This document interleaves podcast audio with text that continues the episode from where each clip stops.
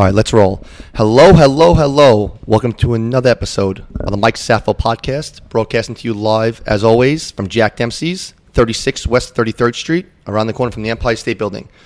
Find my podcast anytime on any uh, podcast station, iTunes, Stitcher, Spotify, by searching Mike Safo, M I K E S A F O. Joined today by 10 year NFL veteran, looking good, plus size model, but more importantly, doing some amazing charity work. My man, Tutan Reyes. What's going on, bro? What's going on, bro, man? Thanks for having me. Always, guy. This is like four years in the making. I know we've been going back and forth trying to get the schedules together. Finally worked out. You know what it is? I stayed in New York for more than like 24 hours, so finally got it. So done, I got man. to lock you down. Well, I have a gift for you because here's how long ago this was. We did the Chris Canty camp together. Well, you do it, and I just go walk around, hang out. you do the Chris Canty camp, and I'll, well, you know what? Let me tell you the best part about that. I don't know if you know this. I wasn't an athlete. I know you think I am because the way I'm built and stuff. but but we finished the Chris Canty camp, and it was like 100 degrees out. Yeah. Like we're pouring sweat, and they get food catered. So we're all eating the food, and all the athletes and myself, we actually like kind of like go to the corners to eat. And some dude asked you for an autograph, and then a line of like 50 kids. Mm. Yeah. I don't know if you remember this because like I knew you probably get asked autographs. 50 dudes line up to get autographs from you. You signed every autograph before Absolutely. eating, and like I- was getting mad. I remember like, like, dude, I'm trying to eat, and the, the kids they thought I was like a punter or somebody. Like, hey, hey, white guy, the, you're a punter, right? So they all signed the stuff. When uh, does that bother you ever? Just sign Nah, all nah, the. when it when it comes to the kids, man, absolutely not. You know, I, I love it, and anytime when I was younger, if I see if I saw a professional athlete or someone that I looked up to, I would have loved to to go out there and get an autograph. And plus, I'm from the city, so I know what it's like to not have many guys that are actually from where you're from make it to a professional level. So for me, nah, all those kids that were there at Chris's camp, man, I signed autographs all day for the kids. You know, the the, the adults sometimes Oh, though yeah. when they're out there and they flipping over the Oh. the uh the the what is it like the uh like the autograph like book. the autograph books and they're flipping those over and you know that those are just going on eBay or, or on you know they're gonna sell those things or whatever. Nah, I, those I kind of shy away from. But for me, if it's about the kids, anytime, man, no problem. See, I, I never been a memorabilia guy. I don't get the memorabilia game. I, I just don't get. For me Yeah. personally, like you played any memorabilia. Do you keep any memorabilia, or do you have anything? Um, my stuff, yeah, I definitely keep. Uh, I have you know jerseys from when I played in high school, All Star games coming up. And matter of fact, I even have a little league jersey, and I and I found a picture at my mother's house maybe about a week ago. I was helping out with some stuff. I found a little league jersey from when I was in Rochdale in Southside Jamaica. Probably, I probably was maybe ten years old, and I and I the picture we took, I was. Maybe 27, and I actually tried that jersey on. It's hilarious, man. I probably I put it up one day for for uh, Throwback Thursday or something, man. It's a, a green, green and yellow Warriors jersey, and I'm ripping out of this. It's crazy, man. But yeah, I do keep my stuff. Uh, some things I keep uh, Super Bowl stuff when I went with the Panthers, and obviously briefly with the Giants. So I, I, I kept. Uh, uh, I have some pictures and plaques, and you know, uh, what is it when they, they put your your name and number over the lock and it Yeah, says yeah, yeah. Giants? I had to keep Like the that. placard, like the- placard yeah. over the over the lock. I had to keep that, just being a New York guy. So you know, I do. Def- I definitely keep some things. But never ask another player for an autograph. You ever do that? Oh, absolutely, man. Yeah, okay, Actually, okay. The, the best, and I'm, I'll try to make it quick, man. The best. No, dude, story- tell as long as you want. Oh, I love cool. these are the best stories. It's right, like, cool, why'd you choose? I want to hear these stories. So coming up, obviously, I was a Giants a Giants fan, but at at that time, uh, Jerry Rice was hands down the best player in the league. Still the best you know, player still ever. still best best player ever. So my rookie year, I had a, a guy who was like a big brother to me, Wally Williams. He's um. We're playing the Saints. We play. I'm on the Saints rather than we're playing the 49ers. So I'm out there pregame. I'm I'm I'm uh, I'm not playing that particular game, but it's a pregame, and I'm watching Jerry Rice warm up. So I got my headphone on, headphones on, just watching them, and i my mouth is open. I don't even know it. So Wally comes up to me and, and sits on the bench next to me. He said, "Hey man," I said, "Look," I said, "Yeah." He said, "That's Jerry Rice." I said, "Yeah, man, I know." So he's like, "You want his autograph, don't you?" Right? so I was like, "Nah, I don't want his autograph." He said, "Listen, you don't got to be this cool New York kid that's too big to get an autograph." He said, "That's Jerry Rice. You never know when you had this opportunity again. Go out there and get his autograph." So I'm looking at him and I'm thinking, you know, I've, I've arrived. I made it to the NFL. I'm like, "Nah, I'm too cool for school. I'm not getting Jerry Rice autograph. I don't care it is who it is." So I let the moment pass, and then after I'm like, "Damn, I should have got Jerry Rice's autograph." So I'm beating myself up. Kid you not, Mike. Kid you not, Mike. About five years later, I'm now on the Panthers, and we make it to the Super Bowl, but we lose to the Patriots. So there's an after party, and um, Jerry Rice is one of the hosts of the party. So I happen to go there, and I see Jerry Rice walking in, but now I have my mom's with me, my aunt, my cousins, and everything, and I'm like, damn, it's Jerry Rice and you again just playing the Super Bowl, so now just playing the Super Bowl. So now I got a little more credibility behind me, right? So now I'm like, I, I'm not letting this moment pass. So I see Jerry Rice. I, I tell the promoter, I said, "Listen, man, that's Jerry Rice right there. Do you think I can go up to him and get his autograph? Would you mind introducing us to make it, you know, more official? Yeah. So I'm not just like some fan at a party, right?" So she's like, "Yeah, no problem." Two Tone walks me over. I said, "Hey, Mr. Rice, how you doing? My name is Tutan Reyes. You know, played in the league for a few years. Uh, I met you several years ago, but would you mind if I get an autograph? It would mean, you know, mean a lot." He's like, "All right, no problem." So my mother's sitting there watching this whole thing unfold. Right? You know how moms are Of real course. overprotective, right? So I see a waitress and I said, Miss, can I get a piece of paper or a receipt or something so I can get Jerry Rice's autograph real quick? So she's like, all right, cool. She walks down the hall. I'm like, damn, I have to follow her because I got to expedite this process. You can't have No, you the can't miss these opportunities. Can't, can't miss opportunity. You can't have the greatest NFL player ever waiting on you to get him your autograph, his, his autograph, right? So I'm like, all right, I'm gonna follow this waitress down and kind of get the pen, paper real quick and run back. So as I'm walking down this hall following the waitress, Jerry Rice follows me and I don't know it. So he's following me to kind of make it quick too. Yeah. My mom's grabs him and is like, yo, what are you doing? Don't follow him down here. I don't care. He said he'll be right back and give you his autograph when he gets back. You don't need to follow him. That's real creepy, and I don't know what you're doing. So I'm looking back, seeing my mother barking on Jerry Rice, right? I run back. I'm like, Ma, no, what are you doing? This is Jerry Rice. You can't touch. You can't touch him. You can't yell at him. What are you doing? She's like, What do you mean? He wants your autograph. I said, No, Ma, I want his autograph. Yo, what are you doing? So she's like, I don't know no damn Jerry Rice. I don't know who this is. I just see some man following you down the hall. It ain't that serious. I said, Mr. Rice, I'm so sorry. I apologize. so he's hysterically laughing, yo, because you know he, he's cool about the whole situation. My mom's is embarrassed. I'm embarrassed. My mother's just this overprotective lady from Brooklyn that wasn't letting nobody stalk her son. You know what I mean? Oh so, but it was dope. So, needless to say, I get the receipt.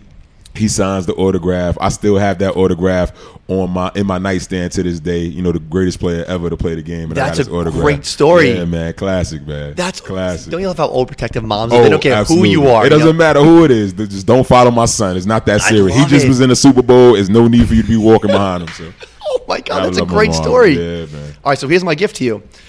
So four, I met you like three or four years ago. Yeah, yeah. We do the camp like we talked about. I drive you back in my little Civic That's with like right, no that's air right, conditioner. I remember. right, I remember that. Chris is like, "Yo, can you drive me back?" I'm like, "Yeah, I'll drive me back." I never knew you. I never met you before. Yeah. We're driving back, dude. You have like no air conditioner. My little Honda Civic, and I tell you I'm going to Iceland. You're like, "Oh, get me a gift." right, So, guy, yeah. four years in the My making. man. There's your Iceland shot glass. nice, nice. Definitely appreciate it. I'm surprised you still got it, bro.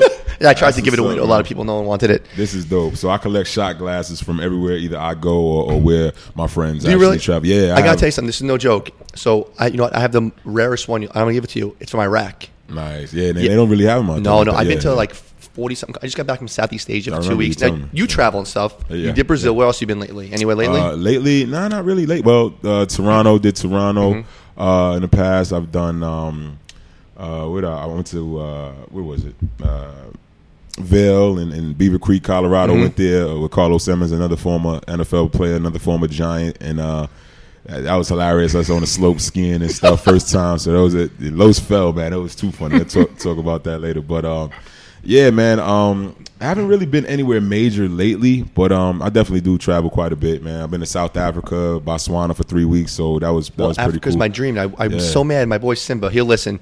He was supposed to come today and co-host with me, and he's from Zimbabwe. Mm, nice. And we, Yeah, we, yeah, we're trying to go to Africa. I think we're going to go in September of this year for like three weeks. Zambia, Zimbabwe, Mm. Yeah, yeah. South Africa. We're going to do all those. Yeah, that's what we're trying to do. Got to go on the safaris, man. Oh, It's of course, I can't wait. I, I'm dying to go. Africa, I'm telling you, I've been all over Southeast Asia, Japan, Korea, Yeah. everywhere. Just Thailand, Myanmar, and Africa's like my dream. I've always just need to go there. Yeah. Like the allure of Africa, I've always wanted to go there. It's just amazing, man. And the people out there, the culture, the things that you experience. I promise, if you go out there and actually see some of these people out there, uh, the way they actually they live, you'll come back to the states and have an over appreciation for the things that we have and the things that you actually complained about. And Yeah. now to this day, I do my best not to complain about anything because you're talking about people with no running water, no uh, no food, no no electricity. You know, the houses are built of, of mud and cow cow crap. You know what I'm saying? Yeah, yeah. put it together and, and cow manure and, and rub it together with water and make that that's their sheetrock. And it's reinforced with soda cans. It's just like the most crazy thing ever. That's the most humbling experience. I Very heard. humbling. And the worst part is like I say like, "Oh, you in Africa? It's so dangerous." Like, stop. Nah. I hate when they say that. It's like, and you read like realtor reviews of people who went there. And It's like they want they don't care if they have one penny. They're gonna give it Mm-hmm, to you. They want to help. They love Absolutely. they love it. Yeah, I'm, I'm dying to go there. Yeah, it's dope out there. You're definitely loving it. And like I said, it's rewarding. And if you can, go on a safari because it's nothing. No, we have- we have to go on a Like, I won't even go to a zoo No, anymore, can't anymore. because it's like I got to go on a safari. I'm like, it's, it's nothing. My kids, I came back from Africa for three weeks. My daughter saw the pictures and she's like, oh, let's go to the zoo. I was like, I'm never going to a zoo again. Don't you ever say nothing about a zoo. I don't want to see animals in cages, man. It's crazy. But just being out there, we saw a lion get killed, saw them uh, eating a giraffe and uh, elephants standing over our Where'd tents. you Where'd stuff. you do the uh, safari? We went in Botswana, Mount Okay, yeah, of Botswana. of yeah, course. yeah, so it was dope. Definitely was dope. I lo- you see that's why I love just randomly talking. But Yeah. I'm always curious about this. I never even asked you this in the car when I drove you. Grew up in Queens. Yeah, yeah. Oxford, Mississippi. Is that the biggest change you can ever? Because I'm always curious when people like Ramel Bradley Mm. was up here, Brooklyn boy, East New York, went to Kentucky. Mm-hmm. But I'm telling you, Queens to Oxford's a little different. Was it a sh- shell shock of the your your life? North and South Pole completely, you know, and, and obviously I'm being in South South Jamaica, Queens, growing up, and then some some time in Brooklyn as well. There weren't, uh, to be quite honest, there weren't many white people that that, that were students of of mine. It was majority uh, African American, Hispanic, and um, and Arabic, you know. So uh, going down there and just a total flip, being a minority, and this was like 1995, so. We still had the uh, the rebel flag when you walked, you came drove on the campus at Ole Miss. I've been and- at the Oxford, of course, Yeah, yeah. so it, and that was back then. And, and Coach Tuberville, I, I got to give him credit because at that time he said he can't recruit students if you don't. Uh, he can't recruit the best athletes if we have rebel flags everywhere, and if the official flag of the university is a rebel flag. So Obviously. he switched it up right away, you know. But it was definitely a stark uh, difference from from what I grew up with, and and but I learned fast how to deal with different dynamics, uh, different people, or different coaches. I, I wasn't, you know, not, not I wasn't against them, uh, uh, what they believed in, but I didn't understand it. You know what I mean? I, I, I was, you- I didn't grow never- up like you that. were never privy to it. You Never, never- privy to it. Didn't understand. I said, listen, I told people multiple times, listen, if that's what you believe in, that's on you.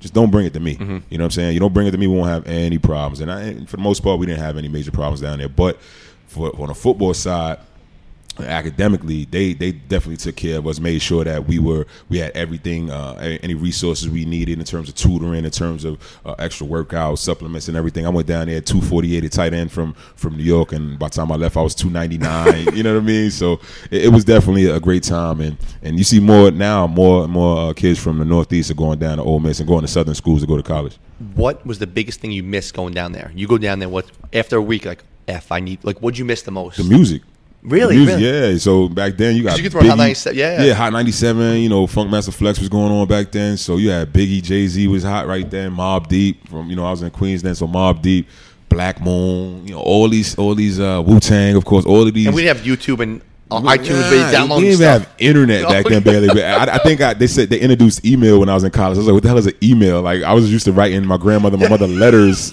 you know, to tell them what I needed. You know, I didn't have a, cell phone or anything, but the music and uh, and DJ Clue is actually from Queens, so. Uh, a lot of guys that I knew coming up, every time I would talk to them, I'm like, "Send me the latest Clue, Really? Really? yeah, send me the latest Clue mixtape." I You were need so that. out of the loop. I was so out of the loop, you know. But um, I did bring every set of Timberlands I had down there, you know. so they would call me New York and, and Ole Miss. It's like, oh, it's, it's hot down. It's 89 degrees, and you wearing Timberlands and shorts. they didn't understand it, but. Listen, by the time I think it was my third or fourth year, I had everybody down there on the football team rocking Timberlands. New York boy, when you go down there, Yeah. did you have to put on the New York persona? Like, like when I go away, Yeah. like if I want to order a, a beer or a water at a bar, I'm like, have a beer and a water. I try to put on. A did you put on? Yeah, did you put a little extra on? Sometimes, sometimes I think when I was talking to females, I Yeah, did, you oh, know, always. because they loved it. They yo, love they it, they loved love it. it. Yeah, you're not from around here. I said, uh, Nah, ma, I'm, I'm not. from New York. I'm from New York. Now, growing up in New York, favorite New York spot to hang out. Growing up, like 16, 15, 16. 16, 15. There was a it was a club in the city we used to sneak into because I was kind of tall. We used to sneak into a club called Bentley's. I never in the heard of city. It, I- it was on like uh, Tunnel right and off of- Limelight were the ones I heard about. Ben- I like Bentley's. So I could always get in. Tunnel Okay, was okay. Mm-hmm. hard to get in, so we would go. We went to the tunnel. I mean, probably got in a, a few times, and um, tunnel was crazy too No, it because was you out of had control. you had different boroughs in each part of the club. complete different genres. You have like the white Yeah. hipsters, you'd have the drug addicts, Everything. You'd have the hip hop room, and you'd have like the freaky room Yeah, where you'd walk yeah. in and they And were that- seeing. I never saw stuff like that. I saw Me in my neither. life. And I actually, this is the funniest. I went to the tunnel one time, and um, I think it was the wrong night or something because I I'm standing there, and the music, the music was was rocking. We in the middle chilling, and all of a sudden the lights just start flashing in the middle of the floor. And I didn't drink back then, so you know, I, with the bars in the middle, and then right beside the bar, there's this huge dance floor. So we in the you know middle dancing and everything, and all of a sudden you hear like "Let there be house," and all of a sudden these six foot three, six foot four you know, male, female individuals start walking by with heels, and it's a drag show in the middle of the club. And I'm like, holy, yo, what's, what's going on, man? I was like, listen, I don't need to be here right now. So we went to the other side, and obviously, it was the tunnel was so huge, you can go to another side and not see any of the stuff that's going on. You know, we be in the hip hop room dancing the, the Wu Tang and stuff, and you don't see none of the drag show that's going on Yeah, on the other side of the tunnel. I went there twice. I'll never forget the one time I went there. Like people having pacifiers. I didn't know what Yeah, ecstasy was. I'm like, why that guy drinking water? Like it's. And then I watched like really sexual acts that I've never even yeah, heard yeah, of. I'm like, yeah, they had a what- room with was going, yeah, Yeah, and, and, I remember stage up there. I told my boys, I'm like, listen, uh, Walker. I told Justin, Mm. Like, guys, we're gonna go tunnel. It's the greatest place. And they went there, like, guy, where are you taking me? Yeah. We saw things. I'm like, dude, this Me is the too. worst place. Me too. I seen like they would. Yeah, they were like, doing humping each other on the Yeah, like- stage and stuff, and and it had seats. I, it was just so weird. And then you go into the bath, you go into the bathroom, and you make a right, and then it's just like it's open, free for all bathrooms. You know, males, females, I've everything going it. on. And like I, like you said, as a kid, I'm like, yo, this is a bit much for me, man. It was completely out of my and I, I didn't I never did a drug in my life. So these guys are yeah. I see coke. I see I'm like I was like 16. Yeah. Like what am I like what am I doing here? I'm like this is a horrible. It move. was nuts, man. I And I was back on 42nd Street. Yeah, Yeah, everything oh, was just rampant on 42nd. You just go out there and get whatever you want. All right, so Like- Bentley's where else? Where else? So Bentley's, I like the tunnel too. Those were two of my uh two of the spots I really used to go to when I was when I was younger. Yeah. Okay. Oh, the Q Club was a spot in, in, in Queens. Oh, you see, you were cooler than me. I didn't remember the Q Club. Q Club was in a spot in Queens too. Yeah. Worst New York fashion you rocked? Like was there? There had to be one style. I'll tell you mine. You ready? Steve, you know, Steve Masiello. He coaches Manhattan College. Yeah. He was up here like three days ago.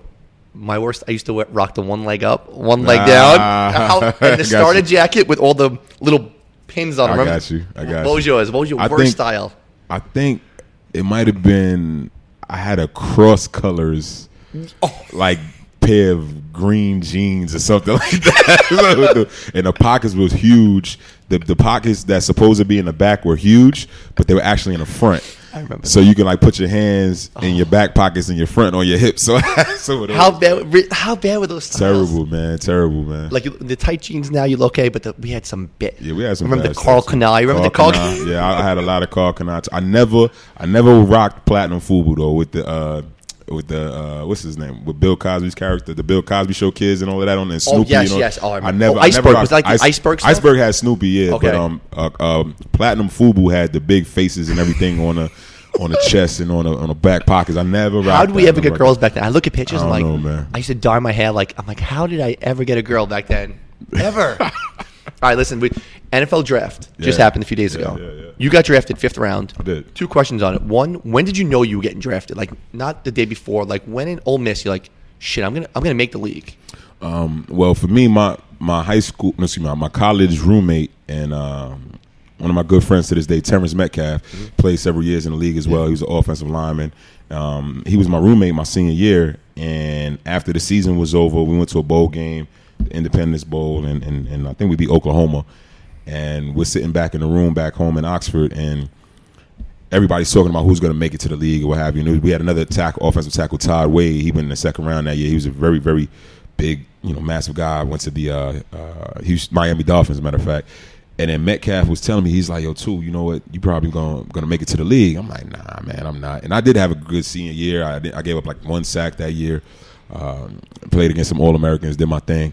And um, he's like, "Nah, you're gonna go?" I'm like, "Nah, bro, I'm not gonna go, man. You know, I haven't heard anything any All Star games. I know uh, an agent wanted to sign me, but no All Star games, no hype behind me. Every all the hype on the offensive line was behind Todd Wade, and at that time, Chris Samuels, who's also Mm-hmm. Of all, course, uh, yeah. SEC first round pick. Went to I Redskins, number, right? Yeah, went to the Redskins. Yeah, I yeah. Mm-hmm. think number three overall. So the hype of the offensive tackles in the NF, uh, going to the draft that year, to the league that year, were around centered around those two guys. So, um, but Metcalf was the first one telling me like, "Yo, keep your head up. You know, keep your confidence going because you'll have an opportunity to get." Get drafted. Then the East West game came and give gave me a shot to play in that game, and then also the Senior Bowl and Then before you know, it, I got an invite to the combine, and things started coming together. And then next thing you know, I got drafted fifth round by the Saints. So that was cool. Man. While the draft's going on, obviously, you know you're not going first or second round. Are you glued to the TV? Or Absolutely, because at that time, um, I, you know, when Mel Kiper will put the top best available picks in terms of linemen, I was like number two. Oh, so you stole your name on there? on the, at the second round because that year we had, uh, of course, Chris Samuels went number uh, three overall. Ty Wade wound up going early in the second round. I think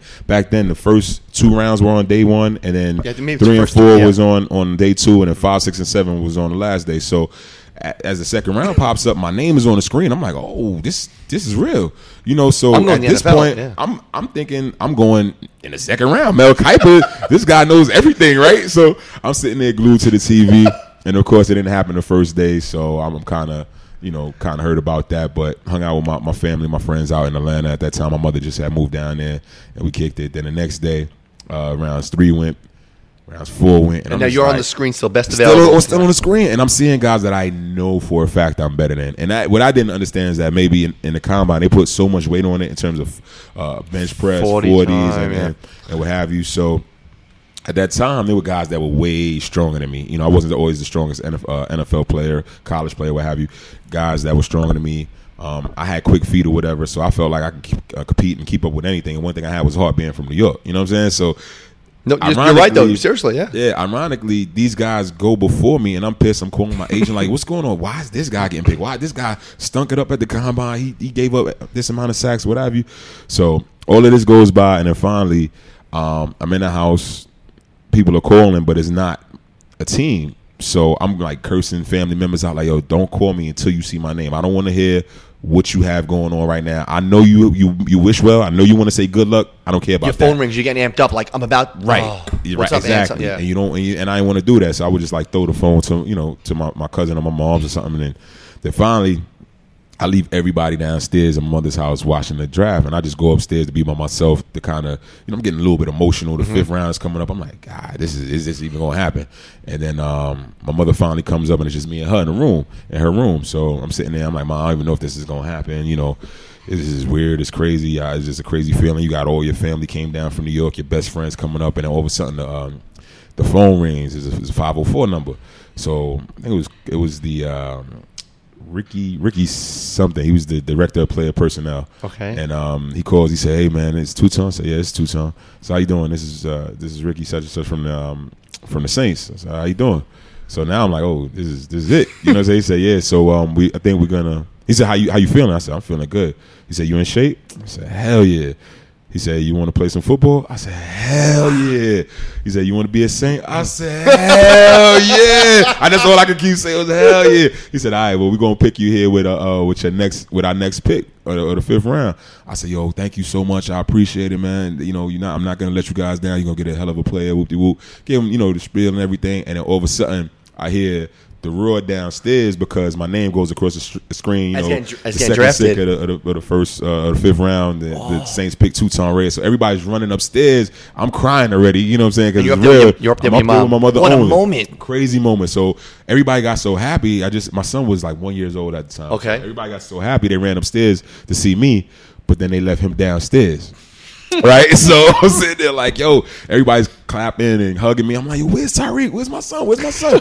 they run downstairs to go grab him, bring him to me, and then I put some pictures on Instagram. You see the pictures of me holding him while I'm still crying and everything. So it's pretty cool, Dude, man. that's So, some moment with your mom. Yeah, Holy, it was just me and my mother. You know what I mean? And coming up You coming couldn't up, plan it any better. no better. You can't script that. And then, of course, coming up, uh, growing up in, in Brooklyn and Queens, it was just me and my mother. So it was ironic that I shared that moment with her. So it was major, man. First big purchase you made. Wow. Uh, I had to say probably a truck, man. And yeah, definitely a truck. But I got that. You know, your agents kind of give you a little bit of money once you uh, once you sign on with them before the draft process. Give you a line of credit, I should say. Mm-hmm. Okay. And then, um, but yeah, I got like a '98 Suburban, man. It was crazy. The box body. It was 2000, but I got the '98 Suburban because it was one of those cars I always wanted. Um, the, the president used to drive around in it. You know what I mean? So it was all black, black interior, black rims, all of this. So that was probably the the the the the first major purchase that, that I had once I got to the league. What's your like? I know the Jerry Jerry Rice story. The welcome to the NFL moment. Like when you said, "Holy crap, I'm in the NFL." Like, was there a moment like, "Shit, I'm in the. I just made the NFL." Was there a welcome to the NFL moment? Um, I, I think for me, maybe you know, they, they talk about I guess not the hazing, but how the vets treat the rookies when you first get there. I didn't I didn't get hazed. I never got taped to a goalpost. I never got beat up. Um, I never got anything crazy, but they, they made me buy some chicken. You know Okay, what I mean? And then buy some donut. And I'm the you know the tough New York guy and all of this stuff. But the first the first game we played with the Saints uh, 2000 that season, the preseason game, we played against the Jets. So I'm coming back home on my first NFL game, so I'm hyped. But at this point, I still ain't really, you know, no no major money. So everybody, I got like 25 people that want to come to the game. I'm like, listen, y'all got to pay for these tickets. You know what I mean? I know it seems great. Y'all pay for these tickets. Either give my mother the money or Western Union me the money. So by this point, they're like, all right, Rook, you got to bring some chicken on the plane for the flight. So I'm thinking, man, I got these damn millionaires asking me to buy them Oh. food. I'm like, what the hell is this? I'm like, nah, y'all, y'all whatever. I got to get this money for for these tickets, right? so I get on a plane, and, and, and, you know the NFL players will tell you it's a gauntlet when you get on that first plane ride because all the veterans are looking at your suit, looking how you dress. They're gonna clown you all the way to your seat if you don't come correct. So I had a decent suit on or whatever, but I didn't have no chicken. So I'm on the phone. With my crazy. I'm on the phone with my mother at the time, and um, I mean, my lineman that year we get you got Willie Roaf, all time probably course. one of the best left tackles ever played Ever. the game. Kyle Turley, you know, he was a wild guy. Chris Naeole was pretty good uh, in his day too. Jerry Fontenot, who's the coach with the uh, coach with the uh, Packers, he played for several years, won a Super Bowl with the with the um, with the Bears back in '86, and my man Wally Williams. So those were the starting guys. Then you had a bunch of backup guys that you know kind of smelling themselves. So one of the backup guys. I'm on the phone with my mother talking about where to get the money from, who's coming to bring the money for the tickets and all of this. So the backup dude who I'm actually competing with at the time for a spot, it's like, Rook, where's the chicken? So I look at him. I said, yo, give me a second. I'm on the phone because I'm on the phone with my mother. You know how we, you know, we don't play when it comes. No, that's it. to- It's you know mom, that's it, yeah, That's yeah. it. Nothing else matters. It could be the right? hottest girl in the world. Mom's on the phone. That's it. That's Yep. it. So he's like, yo, Rook, I'm on the phone. I said, yo, I said, yo, give me a second. Yo, I, I know he said, Rook, where's the chicken? I said, give me a second. I'm on the phone with my mom. Yo, chill. So he's like, I don't care who you on the phone with. Yo, you Oh. supposed to bring some damn chicken. Where the F is the chicken? I say, yo, mom, hold on one second. I say, you mother, you. I told you. This is on the plane with the with the coaches, the GM, Kyle Turley, Turley, Rowe. I'm saying, you mother. I told you I was on the phone with my mom's. I'm on the phone trying to get this money for these tickets. I said, chicken, chicken. You want some damn chicken? You a effing millionaire. Buy your own effing chicken. So everybody's like, oh, this is a rookie. This New York kid is wilding. But that was my rite of passage because I ain't take no no jump from from yeah. from anybody. But after that, I get back on the phone like, yeah, ma, I think I just got myself in trouble. I'm scared as hell, but you know, I, I basically checked him, and, and that was my rite of passage to where it was like, all right, we not gonna mess with this kid because he, he's holding his own. You know what I'm saying? So they got me back later though. They made me go. They made me, man. They made me leave meetings, man, and we were supposed. So as as the season goes on, you're supposed to get in the morning before meetings. You're supposed to get hot Krispy Kreme donuts and cold milk. Okay. Right. Every Saturday before we before we leave to go on the plane and bring chicken. Right. So by this time, I, I hadn't brought any chicken, but I I started bringing the hot Krispy Kreme donuts and the cold milk. So I had a party one night in New Orleans, and then and then came back to the meeting, and they had special teams meetings. All the rookies had to go to special teams meetings, either if they were on special teams or not. I wasn't on it, but at the same time, I didn't want to be late. So what I did was I left the, the donuts and the milk in my car to run into the special teams meeting. So when the special teams meeting starts, the O line doesn't have to go. They watching film already, right? so I go 15 minutes of the special teams meeting, come out, run back to the truck, come back in, bring the uh, donuts and the milk to the to the O line.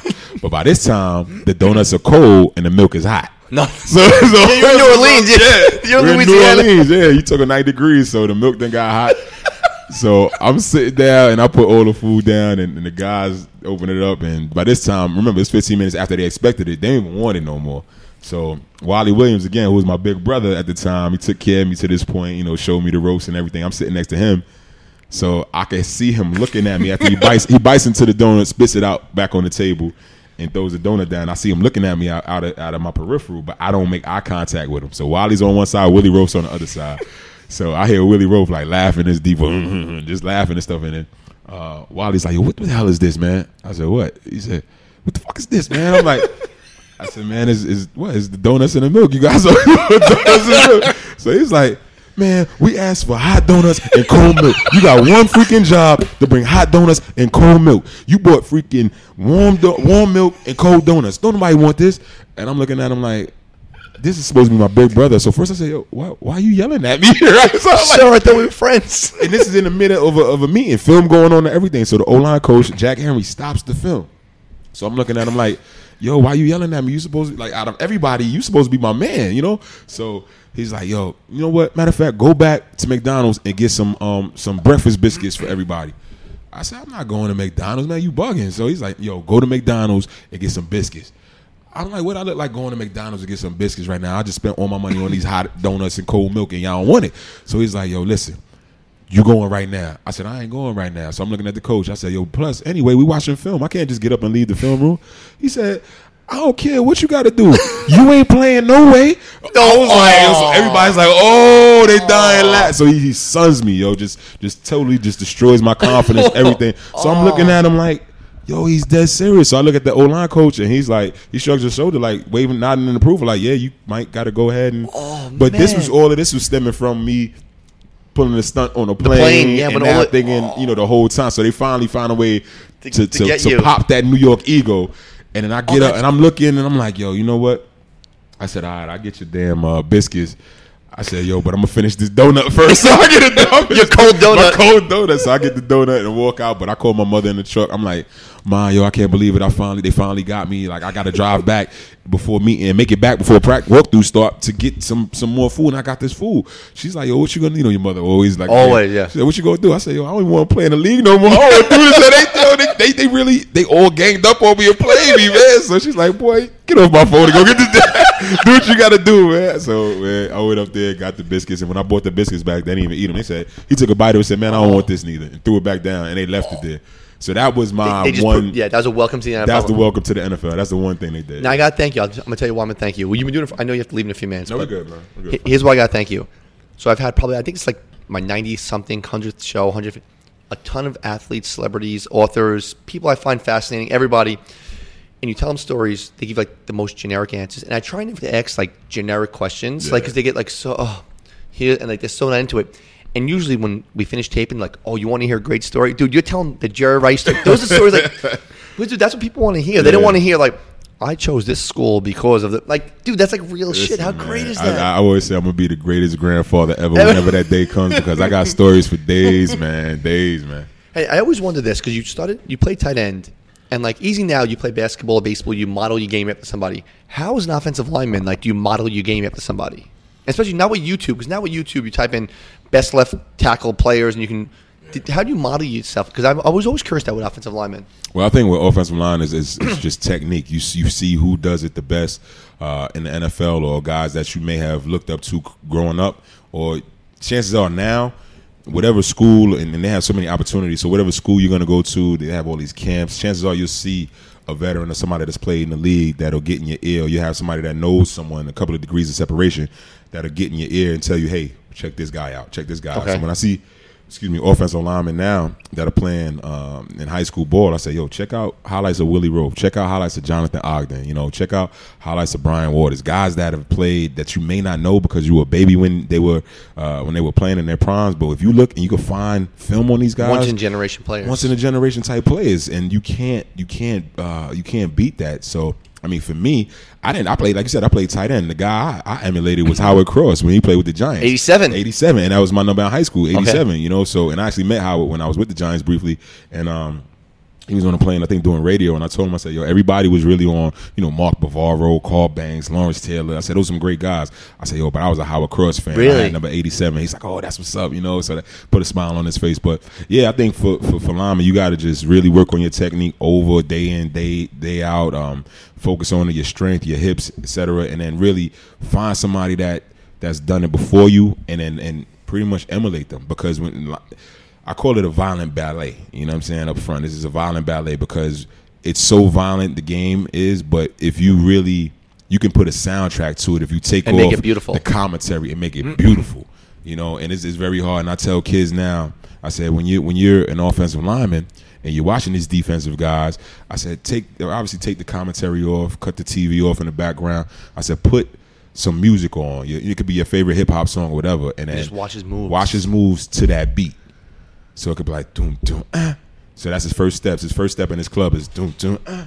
You know what I'm saying? Saying, dun, dun, ah.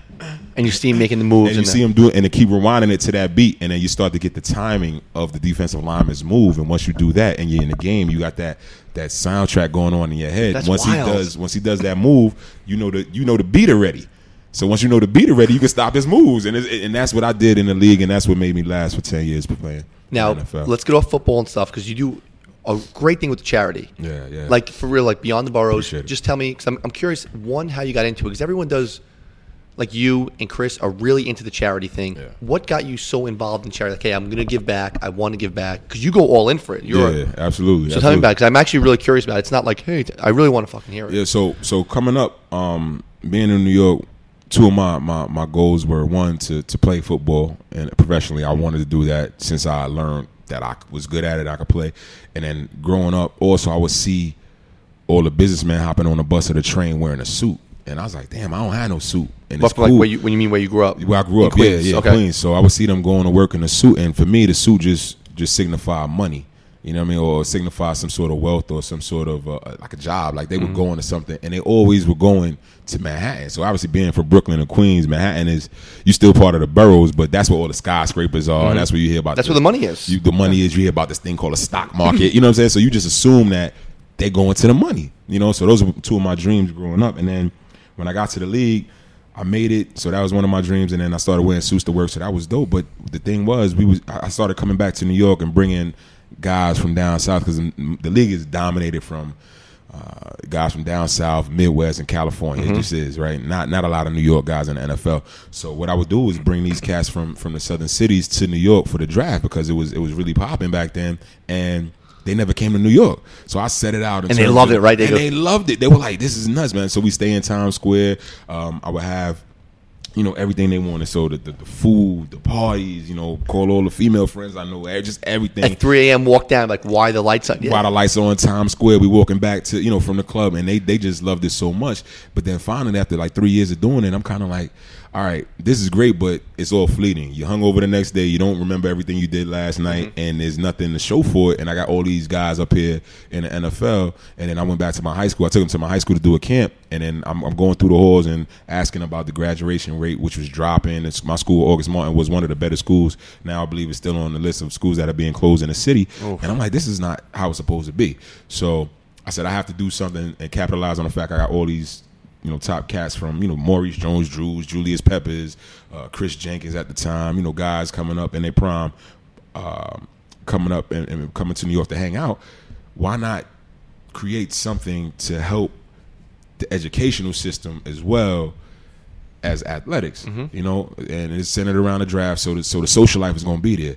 So I'm like, hey, I'll create Beyond the Boroughs as a national scholarship fund. So we support students that don't have enough money to attend college. Okay. Obviously, and, and growing up in Queens, I didn't know if I was going to go to uh, to college. There's several students that the reason they don't go, they may have the grades, but they don't have the money. And and and that I don't think that that should be a reason why students don't get an opportunity to extend their education. So created Beyond the Boroughs and we give up twenty uh, up to twenty thousand dollars over four years to a student with with a college acceptance letter, but an unmet financial need. So, if, say if they want to go to NYU and tuition is I don't know forty thousand dollars, whatever it is right now, and then um, their financial aid package only come, covers up to thirty five. We have that remaining five thousand. It may not seem like a lot, but what it is is it bridges that gap and actually helps you go to the school that you want to go to, or knocks off some of that.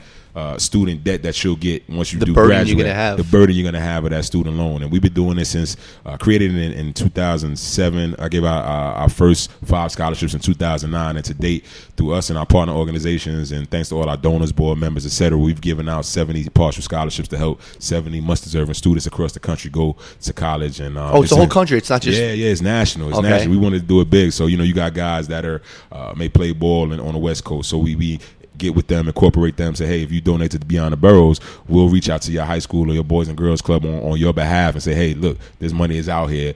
Fill out an application. You never know, you may be one of the uh, recipients of the scholarship. So it's been great, man. We've been doing some work with Serena Williams for the Serena Williams Fund, who she gave out about five scholarships a few years ago. Really? Uh, the late Oscar De La Renta, we partnered with him back in the days, and he gave out some scholarships. So we've, we've definitely been been going on board and, and looking to continue to grow in terms of the board members and, and raising more funds just to continue to help as many students as possible. It's not just about the book education, but obviously when you're in college, it just opens up a whole new world in terms of networking, in terms of uh, uh, your your validity when you get into the business world. You know, that's that's that sheepskin helps you out a lot. It gives you the, the credence saying, Hey, I've been through something allowing me to show that I'm worthy and deserving of this position and working with you, not for you. So No, I don't know the answer to this. Some questions I actually knew the answer to, like, oh, Yeah. you went to Ole Miss. Do the kids graduate? Do, like, do you, keep, Yeah. you guys keep up on them? Because I'm always Absolutely. I'm- really. I'm, going to uh, one student is graduating from Emory University in Georgia, Yeah, okay. nine o'clock Monday morning, and my brother just hit me uh, this morning and shot me an email said, "Hey, can you go to a graduation Monday?" I'm like, "Absolutely." You know, this is one of the students that have been through the program, and we help them out. and because of you, is that like humbling? Like because it's of you, dope. he graduated. You, you know what it is? Charity work and philanthropic work is supposed to be selfless, but I to a fault. Once you see certain successes and see the dreams of someone else that you've helped, it becomes a bit selfish, and it's, not in a bad way. It's like, yeah, you know what? When you hear the student speak, you're like. Man, I had something to do with it, and that's you know, it's not like a beat on your chest type thing. It's almost like a, a a proud type thing. Like, I'm glad that I can help somebody that in other in, in another situation probably would not have went to college had it not been for me. It's almost like the publishing clearinghouse of scholarships. You know, Yeah. it's like the last That's dollars like a surreal feeling, though, isn't it? Like you actually dope. helped the kid. Yeah. Grew up in Queens. Play, like think about the draft. You're in your room, getting ready to cry, and yet you're helping kids go to college. Yeah. Is that like? Does it ever hit you like? Crap, that's surreal. Like It's that's amazing. surreal shit. Yeah, definitely. It's amazing, man. And you know what? It's, it's it's cool because when the kids come back and speak at the fundraisers, that's when everybody that's in the room realizes where those dollars are going. That's when they realize, hey, we paid this amount for a ticket.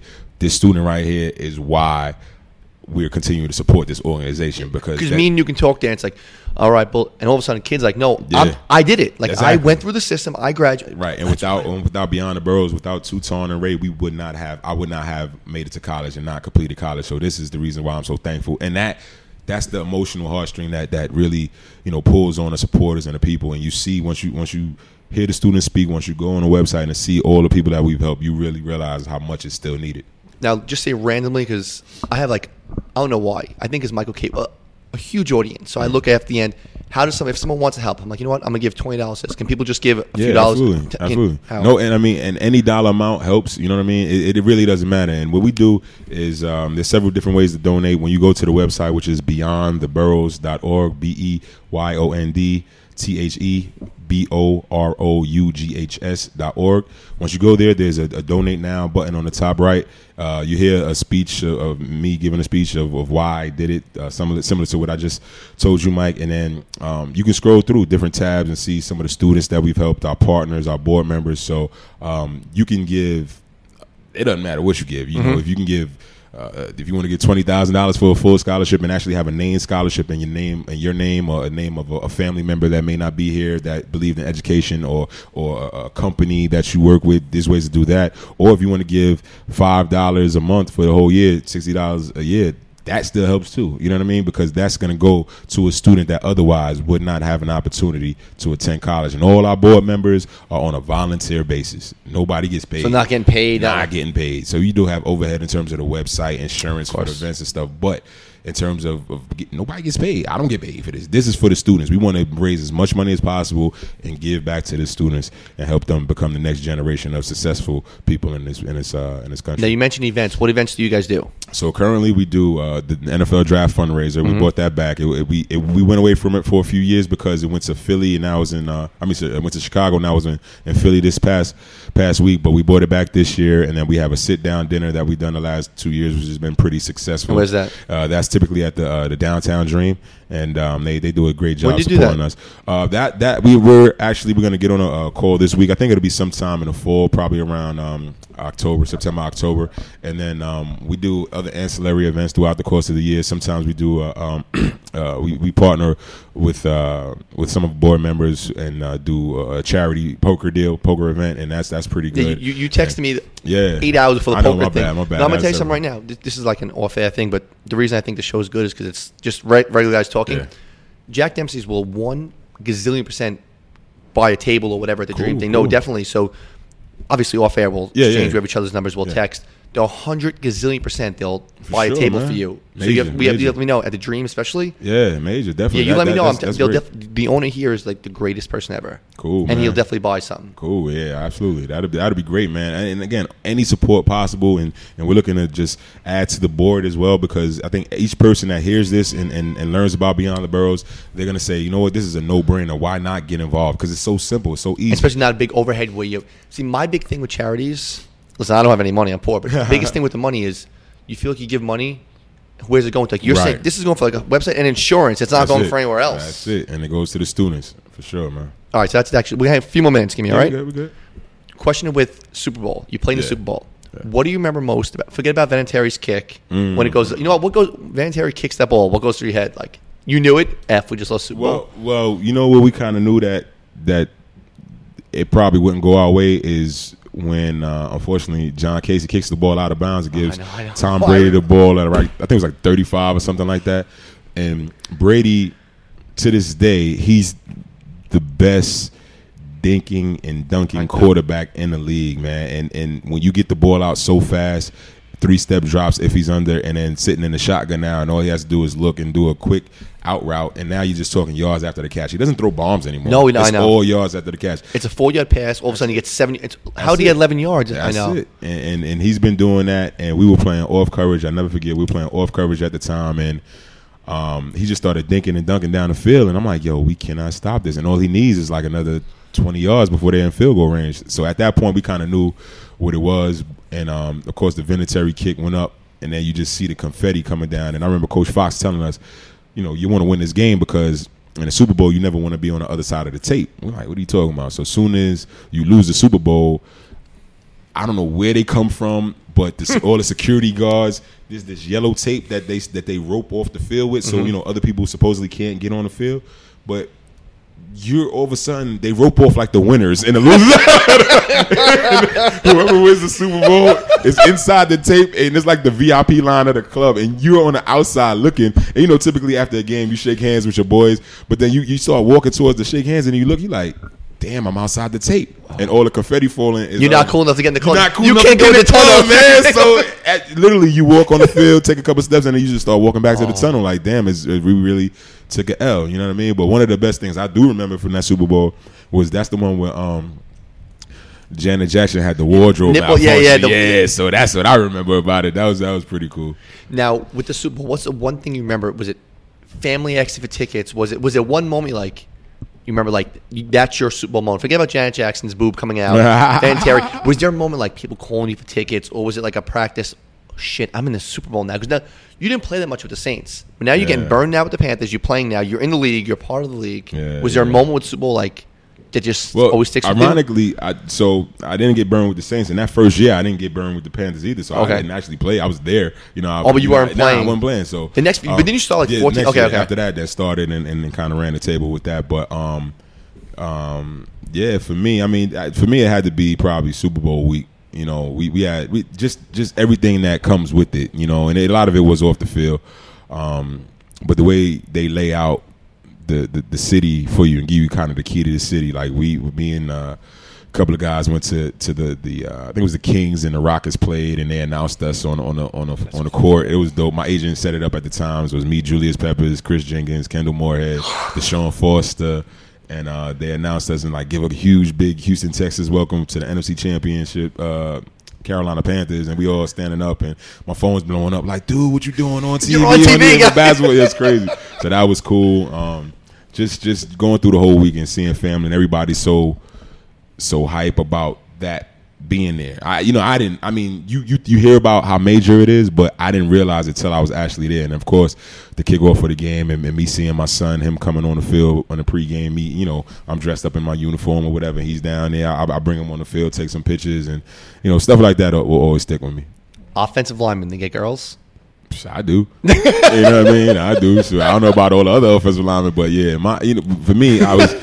I think uh, for me, my thing was um, my thing was I always thought that I was one of the, I guess, more sexy offensive linemen. sexy offensive linemen. So you know, um, you know, you see it on my body. I put plus size model and all of that. That's that's that's I we, we, we went out together that one night at the Yeah, Dream Hotel, which is still like I'm, I'm still hurting from that night. But I'll never forget what I want to tell everybody. Hey, I'm a I'm with the NFL guys, Yeah. and you're like, oh, I'm a plus size model. I'm like, don't say that. Don't make no guy. Tell me you play in the NFL. Do you have a ring? Show me something. Show me. I remember I was getting so mad at you. I was like, Yeah. I remember I wanted to go talk to some girls. I'm like, I'm with those uh, NFL guys. She's like, who? And you walk over, me and you were talking, Yeah. and they're like, he's like, I'm not an NFL. I'm playing plus size model. I'm like, no, he's not. He, Google it. I was getting so mad at you. I hated you then. you know what's funny? It's so funny because um, for me, it's always like just throwing them off with something. You know what I mean? And if you talking to a female, you say that, and she starts laughing, chances are, all right, now you got a good. conversation. They Your give con- one giggle, you're good. That's it. Your conversation's open. But yeah, man, I think for me, you know, in my days when I was single, I, I didn't have a problem at all. It was just like, I, I, and I hang out typically with defensive players. You know what I'm saying? Linemen, uh, D, D linemen, linebackers, DBs, etc. So we, we all kick it, and and I'm the one lineman out there, and so I was holding my own. So You, you, know want I to know my game used to be? I'm gonna tell you my old game, and I know we do have to wrap it up. Here's my old game. This is like, I guess like 98, 97. There was no internet. There was no smartphones. Mm. right. So we used to go out. You know Justin Walker, Yeah. Big, big, big black dude. Was he like 6'3", 300 pounds? So we'd go out, and we had the same game. This is how great this game was. I would go to the bar. I'd stand there, and he would stand behind me like and cross his arms. Mm. And people were like, why is this big black dude like send? And we have another friend. It was a three man team. Walk over to me and ask for an autograph. Dude, who I was nobody. I signed an Nice. autograph, and then Nice. he walk over and he'd be like, and it, a girl walked near me. He's like, whoa, whoa, whoa, calm down, ma'am. So she's like, excuse me. He's like, just you trying to get a picture with him? She's like, who is? He's like, you don't know who it is? Oh, wait, wait, who is it? and then he'd make up some story like. That's so and so. He's like a professional fighter, or Nice. he plays. And that was my game. For, and then the smartphone Yeah, killed. I killed haven't the got it since. You st- wait, like, Nice. I always ask this question. You and I are out Yeah. trying to impress people. Who's the coolest person in your phone? Wait, that if you text them, they'll text you back. The, wow, the coolest person in my phone. They can impress people. Like if you're like, hey, ah. watch this, click, click, click, yo, what's up? And within an hour, they text you back. Uh, I think for me, I, I, I don't know. Maybe maybe a. I don't even say guys in NFL. That's too easy, right? So Everybody, I ex- I stump it- them, and then they leave. No, and they no. text me. By the way, the coolest, yeah. I think. Um, have you heard uh, Elle Varner? She's a female female artist. No. She's, she's pretty cool. She's uh, obviously uh, you know when I I've, and actually I've actually done this before. I've, I've texted people say hey. Hey, uh, I'm with such and such. She's a huge fan, and then she'll text back, "Oh, tell her I said hello," and then they're like, "Oh my Well, then you're good. oh, Yeah, yeah, yeah. yeah." So, but you know, I mean, there, there, there's there's several several. people I need a good name. can- I need a good name. A good. Let me see. I, I don't know, man. You, like you said, you did. You stumped me, man. I, This is the second to last question on the show, so I Oh, need a man, good I answer. like, know, man. Just, we're just out. go to the next question No. and then you come back. I don't No, know. Man. Well, the next question is kind of like this. The next question is Jack Dempsey's Bar and Grill, 36 West 33rd Street. How beautiful is this bar, by the way? Amazing, man. Amazing. Dope. you I like retweet this, we're good. And uh, when they buy a table, here's the deal we have. They buy a table, you get me someone cool to come on the, sh- the show. For sure. That's easy. That's easy. That's easy. All right, so we're gonna wrap the show I got my guy, my guy Takeo. He he'll, he's up in New York all the time. You know Oh, what I'm saying? yeah. Spikes. Spikes is Spikes is probably. He's a lot of people, particularly down south. They they know. him. All they know up here is. too. Yeah, up here too. And you know why he'll be huge up here? Because everyone up here is Bengal fans. Oh yeah, so perfect. everyone. So right here now, I guess Takeo's the guy that if I if I text him, aside, you let me know when he can come on the show, and we'll set up the whole bar will be filled with Kentucky Oh, fans. absolutely, absolutely. And he has a dope book out called Behind the Mask, man. You gotta check it out. Too. I- when's- it's called Beyond the Mask. it came out already? Yeah, yeah, it came out. It's on. Um, I think you can get it off Amazon. It's on Behind the Mask Book BehindTheMaskBook.com. Dude, can and, you hit uh, me up because you he- we'll come on. I, I have Yeah. all, I have authors on all the time. I'm the It's biggest dope. reader in the world. It's dope. You got to check it out too. It's, it's actually a book, um, and he he takes the greatest linebackers uh, that ever played the game. Okay. and through photography, he goes to uh, ask them how or when did they realize that they were they were great. So you take the pictures from playing days, and and he does photography also. So you Okay. take the pictures from playing days and up to now, whatever they're doing now, and then he tells a story through the pictures of of the moment that they it clicked, and they're like, hey, you know what? I can do this. When Kind of like you just asked. When me. the book come out, This came out like in December of uh, t- 2016. dude? You have to. When we uh, we'll finish up now, but you got to get them Yeah. on, dude. We'll get a ton of people here. For sure, I'll We'll tell them, and they'll, they'll buy. I guarantee at least fifty copies. The whole Oh, bar yeah. is Bengal fans. Absolutely. It's a Kentucky and Bengal far. Um, Absolutely. Dude, I'll be honest. This was hopefully it was different for you than Yo, a it generic dope, interview. man. It was. It was. I thought it was gonna be straight like uh, who got drafted and what's. No, this God. is dope, man. This is like just just. You know what's it- funny? So I'm. I'm going to tap uh, pat myself on the back. So every, after everybody comes on, like, dude, I'll definitely do that again. And I have like four mics, the six mics, Uh-huh. and we usually like round, I told you, Felipe Lopez, Kenny Anderson. We'll do round table, Dope, dope. and it's just like a hangout. So I hope this wasn't generic for you. Nah, dude, this was, this was your dope, stories man. were freaking awesome, man. It was yeah, awesome. man. Appreciate it, Mike. My man, thank you so much for coming on, bro. Thank you, See man. good.